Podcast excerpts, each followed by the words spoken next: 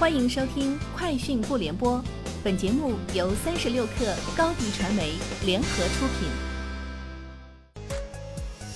网罗新商业领域全天最热消息，欢迎收听《快讯不联播》。今天是二零二零年七月十三号。支付宝理财平台今天上线精选专区，首期推出了银行存款、定期理财、基金等超五十只产品。这也是目前国内理财行业首个多品类的精选服务模式。北京微软今日正式宣布，将人工智能小冰业务分拆为独立公司运营，并委任沈向阳博士为新公司董事长，李迪为首席执行官，陈战为日本分部总经理。所有相关工作将在接下来的几个月内完成。微软将保持对新公司的投资权益，并授权新公司使用及继续研发完整的小冰技术。泰克星球获悉，抖音团队近期在内测应用于 PC 端、平板端的抖音新版本。从产品端来看，该产品的功能与手机端 App 基本无差。不同于移动端，抖音 PC 端是横屏模式，产品主要分为首页、同城、搜索、设置四个功能部分。而首页功能区依然保留关注、推荐两大选项。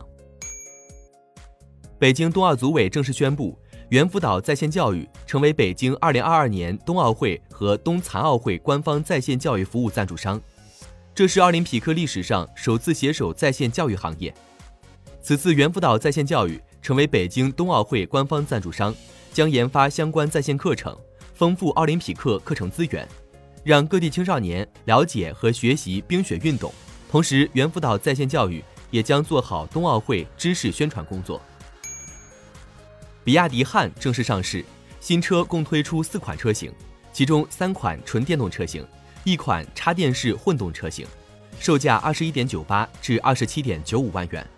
比亚迪汉是比亚迪首款首个搭载 D-Pilot 智能驾驶辅助系统的车型。同时采用了比亚迪自主研发的磷酸铁锂刀片电池，最高纯电续航六百零五公里。据日经新闻报道，丰田正恢复全球所有工厂的运行。此前因新冠病毒疫情扩大而停止运行的南美全部工厂将于今天复工。日本、北美、中国和欧洲的工厂已经恢复运行。丰田自二月起以中国为开端，在世界二十六国的工厂停产。目前将时隔约五个月，在全球恢复正常运行，已重启的工厂仍未恢复满负荷生产，同时局部存在再次停工的工厂，但正在构建体制，应对全球出现复苏态势的新车需求。亚马逊创始人杰夫·贝索斯的前妻麦肯齐已成为了美国最富有的女性。二零一九年，麦肯齐根据双方的离婚协议，获得了百分之四的亚马逊股份。当时这些股份价值三百八十三亿美元，但随着亚马逊股价在新冠疫情期间飙升，麦肯齐的净资产如今已攀升至六百二十三亿美元，超越沃尔玛创始人山姆·沃尔顿的女儿爱丽丝·沃尔顿，成为美国最富有的女性。以上就是今天节目的全部内容，明天见。欢迎添加小小客微信：xs 三六 kr。加入三十六氪粉丝群，